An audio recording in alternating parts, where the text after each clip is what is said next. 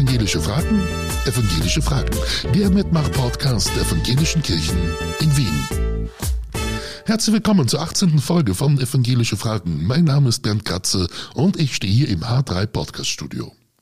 Liebe PodcasterInnen, es freut mich immer, wenn ich eine Rückmeldung zu diesem Podcast bekomme. Wie zum Beispiel vom Thomas aus Kufstein, der sich die SchülerInnen-Folge angehört hat und auch eine Ausgabe gerne mit seinen SchülerInnen machen würde. Lieber Thomas, jederzeit herzlich gerne. Für unsere heutige Ausgabe habe ich zwei wunderbare Pfarrerinnen im Studio. Einmal Marietta Geuder-Meyerhofer und Livia Wonnert-Stiller, die beide im Dienst eher im weißen Arztkittel anzutreffen sind als im schwarzen Talar. Mariette und Livia sind zwei von acht Krankenhausseelsorgerinnen in Wien, die dort eine Seelsorge anbieten. Und das ist auch unser Thema heute und ich freue mich viel über die Krankenhausseelsorge zu erfahren. Liebe Mariette, liebe Livia, herzlich willkommen bei Evangelische Fragen. Herzlichen Dank für die Einladung. Ich habe für euch wieder 20 Hörerinnen Fragen und ich bin schon sehr gespannt auf eure Antworten. Alles klar? Dann legen wir los.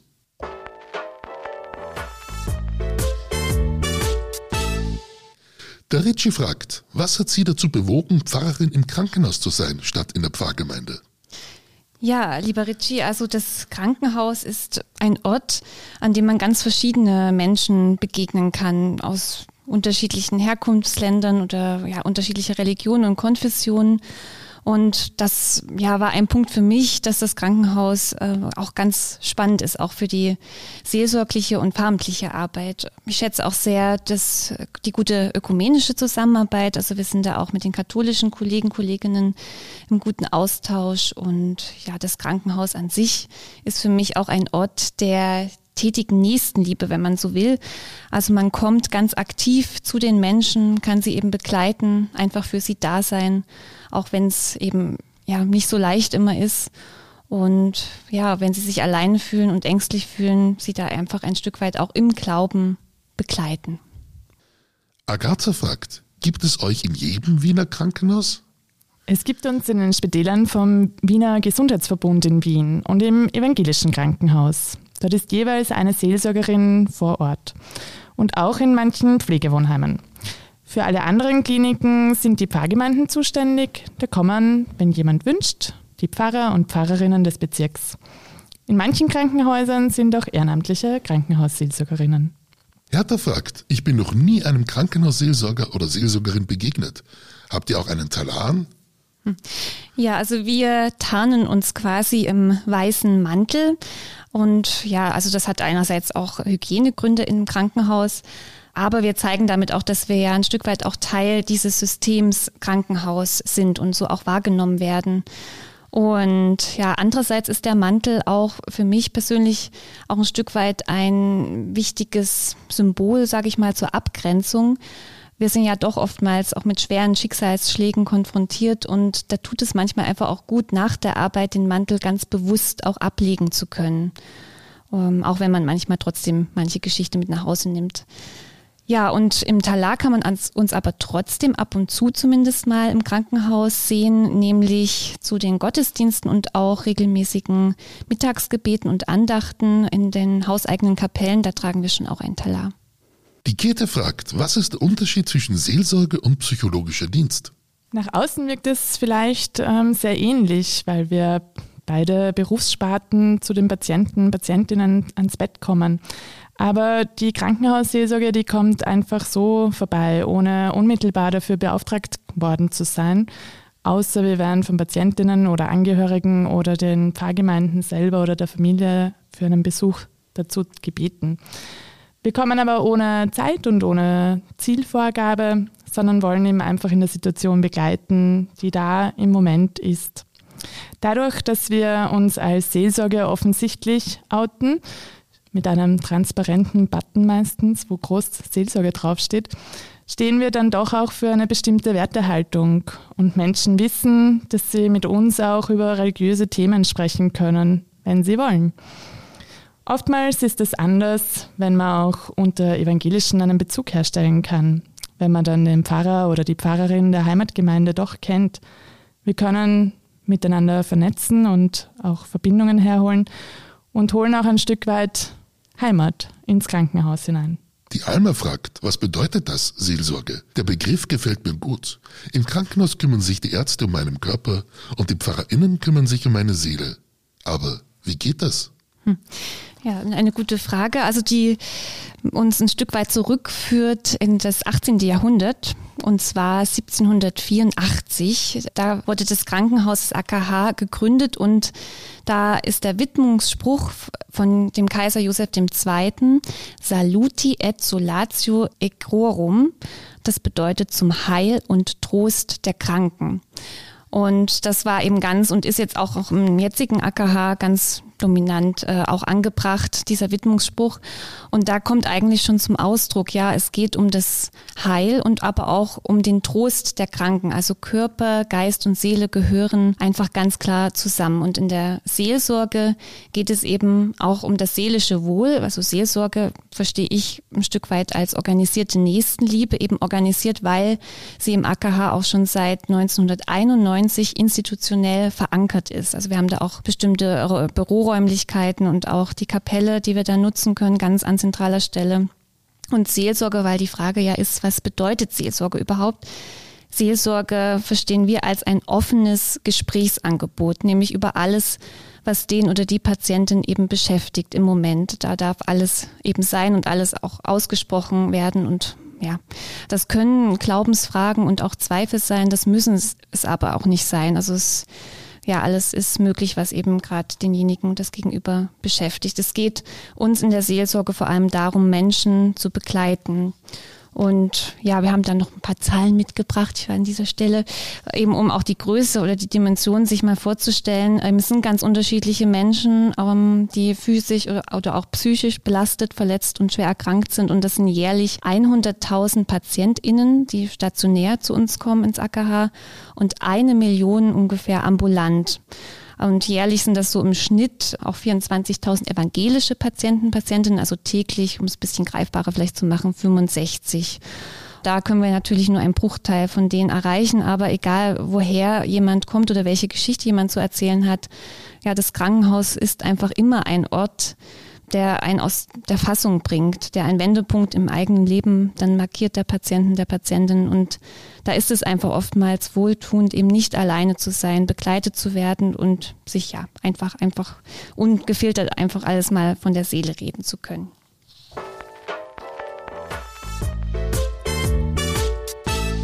Und damit sind wir schon bei der Frage Nummer 6. Der Wender den fragt, woher wissen Sie, wer evangelisch ist und wer nicht? Wir wissen es in der Regel nicht. Außer eben die Patientinnen oder die Angehörigen oder die Pfarrgemeinde melden sich und sie informieren uns darüber, dass sie im Krankenhaus sind. Das hat sich vor drei Jahren mit dem neuen Datenschutzgesetz leider geändert. Und wir sind eben auf Unterstützung jeder Einzelnen angewiesen. Manchmal treffen wir uns auch zufällig im Gespräch, aber viele leben im Krankenhaus den Geheimprotestantismus. Anonym fragt, ist das nicht übergriffig, einfach so zu denen zu gehen, die sie nicht wehren, fliehen können? Ja, das ist eine gute Frage. Also grundsätzlich bemühen wir uns, dass eben gerade nicht dieser Eindruck entsteht. Also wir wollen uns da auch nicht aufdrängen oder irgendwie, sondern ja, es beginnt schon mit dem Gesprächseinstieg, also dass wir erstmal versuchen, sensibel an der Tür zu klopfen und erstmal fragen, ob es überhaupt passt, dass wir da jetzt äh, eintreten und dann bieten wir ganz offen das Gespräch erst einmal an und setzen uns also nicht gleich ans Bett, stellen uns erstmal vor und bleiben dann eben wirklich nur, wenn es auch erwünscht ist und gerade passt. Also ja, niemand wird zum Gespräch gezwungen. Sender fragt, was bespricht man in einem Seelsorgegespräch? Und was ist, wenn man in einem Mehrbettzimmer liegt? Was da besprochen wird, ist eben oft ganz unterschiedlich, haben wir schon gehört ein bisschen. Aber wir sind eben da und kommen und sind offen für alle Themen, die da so kommen von Patientenseite. Mich interessiert in erster Linie, wie es den Menschen in der Situation geht, in der sie gerade sind und ob ich sie irgendwie unterstützen kann. Das kann sich auf Gedankenknoten beziehen oder auf irgendwelche physischen Dinge, dass sie was zum Trinken oder die Tasche da drüben brauchen oder solche Geschichten. Aber ich biete mich auch gerne als Vermittlerin zwischen betreuenden Ärzten oder dem Pflegeteam an, falls es da irgendwelche Unstimmigkeiten oder auch irgendwelche Ängste gibt, da ein bisschen zu vermitteln. Manchmal wird über die Kirche oder Glaubenssätze gesprochen, Manchmal wird über die Krankheit gesprochen, über die Familie, darüber, wie es nach dem Krankenhaus weitergeht. Manchmal tauchen wir auch in, oder ich, in neue Welten ein mit dementen Menschen. Und manchmal ist es eine Kommunikation ohne Sprache. Da sitzen, zuhören, schweigen, vielleicht auch singen oder beten. Mit der Situation eines Mehrbettzimmers kann man unterschiedlich umgehen. Wenn der Patient mobil ist, kann man das Zimmer verlassen. Manchmal ist die Beziehung zwischen den Menschen in einem Krankenzimmer aber sowieso sehr nahe, da sie auch die Krankengeschichten voneinander hören und wahrnehmen. Manchmal ist es so, dass man den Nachbarn oder die Nachbarin bitten kann, hinauszugehen. Und manchmal ist es auch leider einfach gar nicht möglich, das Setting zu ändern und ein tiefgehendes Gespräch zu führen. Der Rupert fragt, sollten Angehörige bei dem Gespräch dabei sein? Ja, also Angehörige können gern bei dem Gespräch dabei sein, müssen es aber nicht. Und ja, ich würde vorher auch immer zuerst mit dem Patienten, der Patientin reden und sie fragen, ob es überhaupt für sie passt, dass die Angehörigen dabei sind. Wenn es jetzt nicht passen würde, würde ich dann den Angehörigen ein Gespräch auch ohne den Patienten anbieten. Man muss da vielleicht auch noch ein bisschen unterscheiden, auch zum Beispiel auf der Kinderstation. Also da sind wir schon nochmal besonders darauf bedacht, dass die Eltern mit dabei sind oder zumindest auch gefragt werden und dass man da auch mehr mit den Eltern auch Seelsorge macht dann. Benny 72 fragt, wurden Sie schon mal rausgeschmissen? Bei meinem ersten Besuch ist es mir wirklich so gegangen. Da bin ich in das Zimmer gekommen und da war ein Patient, der wirklich große Schmerzen gehabt hat und gerade den Pflegedienst eigentlich gerufen hat. Wie ich dann als Seelsorgerin und noch ein bisschen schüchtern und unbedacht ähm, da ins Zimmer gekommen bin, hat er mich eigentlich angeschrien, muss man sagen. Was ich denn hier mache und warum ich da bin und warum nicht die Pflege da ist. Ich war da recht verdutzt, aber im Nachhinein muss ich sagen, verstehe ich ihn. Wenn ich Schmerzen hätte, hätte ich auch lieber ein Pflegeteam da als mich Seelsorgerin. Aber in den meisten Situationen kann ich es entweder ganz gut deuten oder die Patientinnen sagen eher freundlich und ganz offen, dass es eben ihnen gerade nicht passt oder sie gerade müde sind oder dergleichen. Und dann ist es eben immer ein Grund, auch gut gehen zu können.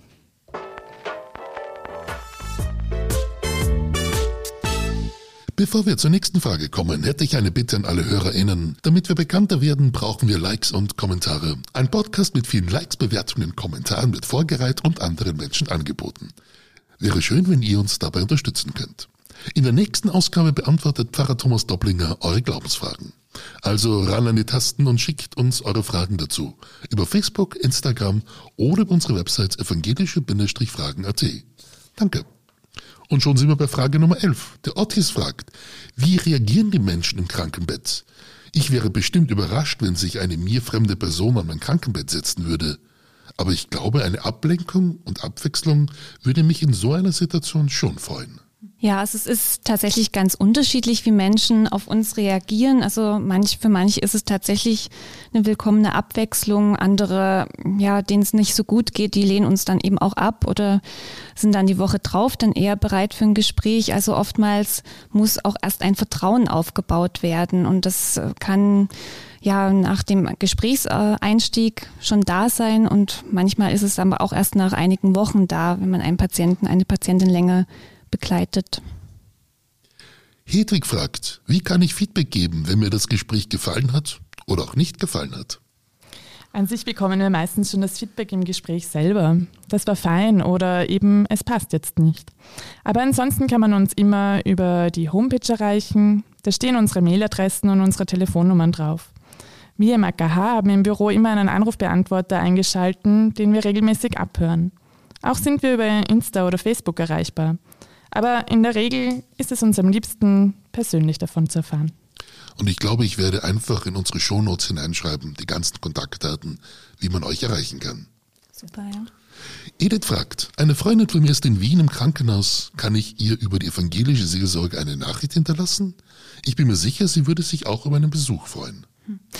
Ja, liebe Edith, also auf alle Fälle und sehr, sehr gern. Also wir freuen uns immer auch, wenn wir so konkrete Kontaktanfragen bekommen und gehen dann auch gern zu dem Patienten oder eben zu der Freundin, zu der Patientin. Ähm, ob wir dann aber wirklich auf dem Besuch bleiben, das überlassen wir natürlich dann der Patientin selbst. Aber ja, Anfragen kann man uns sehr gern. Die Ilse fragt, ich habe gehört, man kann sich zum Krankenhausseelsorger ausbilden lassen, also ehrenamtlich. Wie geht denn das? Und wie viele Stunden sollte man, muss man investieren? Auch da ist eigentlich alles auf der Homepage der Wiener Superintendentur nachlesbar. Nur der Kurs ist veraltet, habe ich gestern gesehen.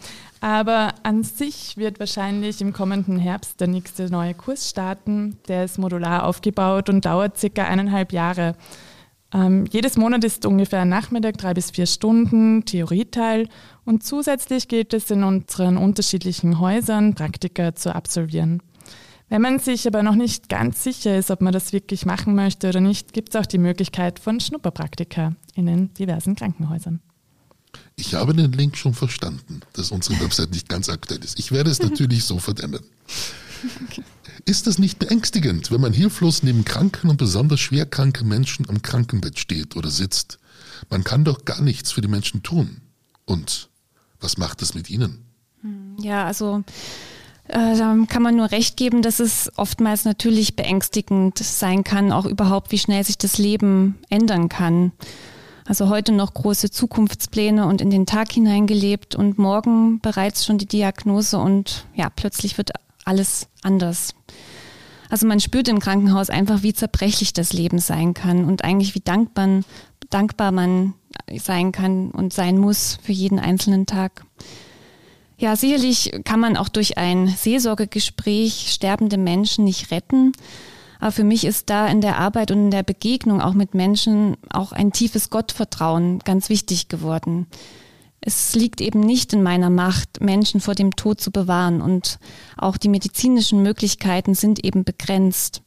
Ich kann aber für Menschen da sein, die Warum-Fragen mit aushalten und auch, ja, dass es eben keine Antwort darauf gibt. Ja, wir können Menschen sicherlich ein Stück weit begleiten oder auch das Angebot schaffen, mit ihnen gemeinsam über ihre Sehnsucht auch nachzudenken, wieder neu Vertrauen zu versuchen, hoffen zu wagen, glauben zu können, vor allem in einer Situation, in welcher alle bisher geglaubten Sicherheiten plötzlich wegfallen. Ich erlebe in der Krankenhausseelsorge Glauben da eben als eine ganz wichtige Ressource für Patientinnen und auch als Kraftquelle für mich.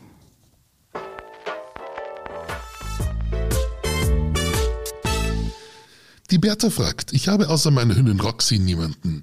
Würden Sie im Falle des Falles auch mal meinen Hund füttern gehen? Könnten Sie mich dabei unterstützen? In der Regel würde ich zuerst wahrscheinlich versuchen, einen gemeinsamen Weg zu finden, ob es nicht vielleicht doch eine Nachbarin oder einen Nachbarn gibt, der sich eben um die Roxy gut kümmern kann. Aber vielleicht findet sich auch in der Pfarrgemeinde jemand und da würde ich auch versuchen, Verbindung herzustellen. Aber im absoluten Notfall würde ich, glaube ich, sonst auch zu Roxy gehen. Vor allem Haustiere spielen eben doch eine große Rolle und die Sorge um sie, ähm, das verstehe ich schon gut. Ich kann allerdings auch nicht jeden Tag durch ganz Wien eine Tour machen, sonst würde ich wahrscheinlich nicht zu meiner Arbeit kommen. Aber das würden wir uns anschauen. Britt fragt, was war Ihr traurigstes oder niederschmetterndes Gespräch? Ja, also grundsätzlich eben, wenn Menschen einem besonders nah sind, also wenn man sich irgendwie auf einer Wellenlänge fühlt oder sich auch über einen längeren Zeitraum kennenlernt, dann ist es immer besonders niederschmetternd, ähm, wenn dann eine Geschichte von einem Patienten, einer Patientin zu Ende geht. Also ich denke da zum Beispiel an eine der ersten Begegnungen mit einem Patienten, der war eben so in meinem Alter, Anfang 30, ähm, hatte studiert und war gerade ähm, dabei, ein eigenes Unternehmen aufzubauen, frisch verheiratet, ein ja, kleines Baby ähm, haben sie bekommen und dann kam eben auf einmal die Diagnose Pankreaskarzinom. Ja, und damit zerbrach auf einmal erstmal alles. Und bei Pankreaskarzinom, also da sind die Heilungschancen ja gleich null.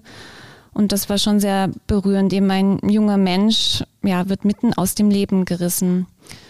Und auch in den Gesprächen eben waren da ganz viele Vorwürfe auch sich selbst gegenüber ähm, von ihm eben, also die Fragen, hätte ich nicht mehr im Moment leben sollen, hätte ich nicht dankbarer sein sollen, hätte ich nicht mehr Zeit für meine Familie, meine Freunde statt in die Karriere investieren sollen. Also das sind ja auch alles Fragen, die irgendwie wachrütteln und betroffen machen, weil sie mich dann eben auch an mein eigenes Leben erinnern. Es geht da immer um die Frage, was zählt eigentlich im Leben? Was ist eigentlich wichtig und von Belang? Arthur fragt, haben Sie schon mal in einem Seelsorgegespräch geweint? Ja, immer wieder einmal. Wenn man sich als Mensch auf ein Gespräch einlässt, muss man auch damit rechnen, dass man berührt wird. Weinen an sich ist aber oft eine sehr heilende und befreiende Geschichte. Black Leonard 24 fragt, bei welchem Gespräch ging Ihnen das Herz über? Erzählen Sie ein wenig darüber. Ja, es gibt natürlich auch sehr viele freudige Erlebnisse im Krankenhaus. Zum Beispiel denke ich da an eine Begegnung mit einer Patientin, die ich erst auf der Intensivstation kennengelernt habe, wo sie eine neue Lunge bekommen hat und zu Beginn noch gar nicht sprechen konnte. Also da war sie noch intubiert. Und erst ja die Woche darauf äh, konnte sie schon vorsichtig flüstern und dann wieder eine Woche später schon langsam sprechen und also mit ganz vorsichtig und ganz leise und also es war einfach total berührend, auch diesen Erfolg zu sehen, also was Medizin doch nicht alles äh, eben leisten und bewirken kann. Und auch sie einfach als Patientin, als Mensch auf so unterschiedliche Weisen kennenlernen zu dürfen. Also eben über die ersten Wochen nur mit Gesten und Blicken und dann ja, konnten wir uns auch sprachlich allmählich austauschen. Und ich habe da einfach auch sehr ihren Mut und ihre Willensstärke und auch ihre tiefe Verwurzelung im Glauben sehr ähm, bewundert und ja, die hat mich sehr beeindruckt, die Patientin. Und damit sind wir schon bei der letzten Frage. Agnes fragt, woher nehmen Sie die Kraft dafür? Ich nehme meine Kraft eben oft aus den Gesprächen mit den Menschen selber. Ich bewundere viele, wie sie mit manchen Situationen umgehen. Wenn Eltern ihre Kinder im Krankenhaus begleiten oder welche Solidarität unter den Frauen auf der Gynäkologie spürbar ist. Wie manche verwirrte Personen mit ihrem Aufenthalt im Krankenhaus doch umgehen. Außerdem ist für mich mein Glaube sehr wichtig. Ich weiß, dass ich nicht alles richten kann und dass ich auch nicht mein, und das ist auch nicht mein Anspruch. Wir haben unsere Grenzen und auch von außen gibt es Grenzen. Aber sich begleitet zu wissen, im Frohen und im Schmerzhaften, das trägt mich. Ja, das waren die 20 HörerInnen-Fragen. Gibt es von eurer Seite noch irgendetwas Wichtiges, was ihr unbedingt gerne loswerden wollt über die Krankenhausseelsorge? Dann ist jetzt der richtige Platz dafür. Wir wollen euch herzlich einladen, auch zu den Andachten oder über Zoom mit dabei zu sein bei unseren Andachten. Ähm, wenn ihr im Krankenhaus seid, meldet euch gerne. Wir sind eben dankbar und freuen uns, euch kennenzulernen. Und das war's auch schon wieder. Liebe Mariette, liebe Livia, ich danke euch nicht nur für euren Besuch, sondern vor allem danke ich euch für euren wichtigen Dienst, der bereits vielen Menschen in schwierigen Zeiten eine große Hilfe war. Die Krankenhausseelsorge wird übrigens mit eurem Kirchenbeitrag finanziert. Herzlichen Dank an alle, die ihn zahlen. Euch, liebe Hörerinnen und Hörer, danke ich fürs Zuhören und ich darf euch bitten, empfehlt uns weiter.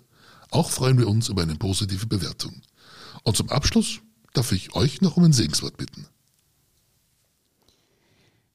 Wenn du in Angst und Not bist und dein Herz voller Traurigkeit ist, möge Gott dir in einem Menschen begegnen, der dir hilft, deine Wunden heilen zu lassen und der um Rat und Tröstung weiß.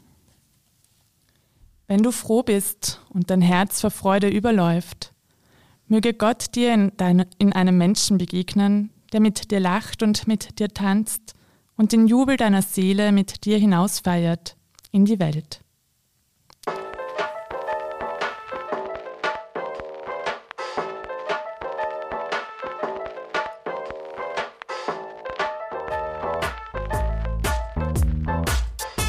Damit kommen wir zum Schluss. Also folgt uns auf Facebook oder Instagram oder kommt auf unsere Website evangelische-fragen.at. Lasst mich wissen, was euch interessiert. Ich freue mich über eure Nachrichten.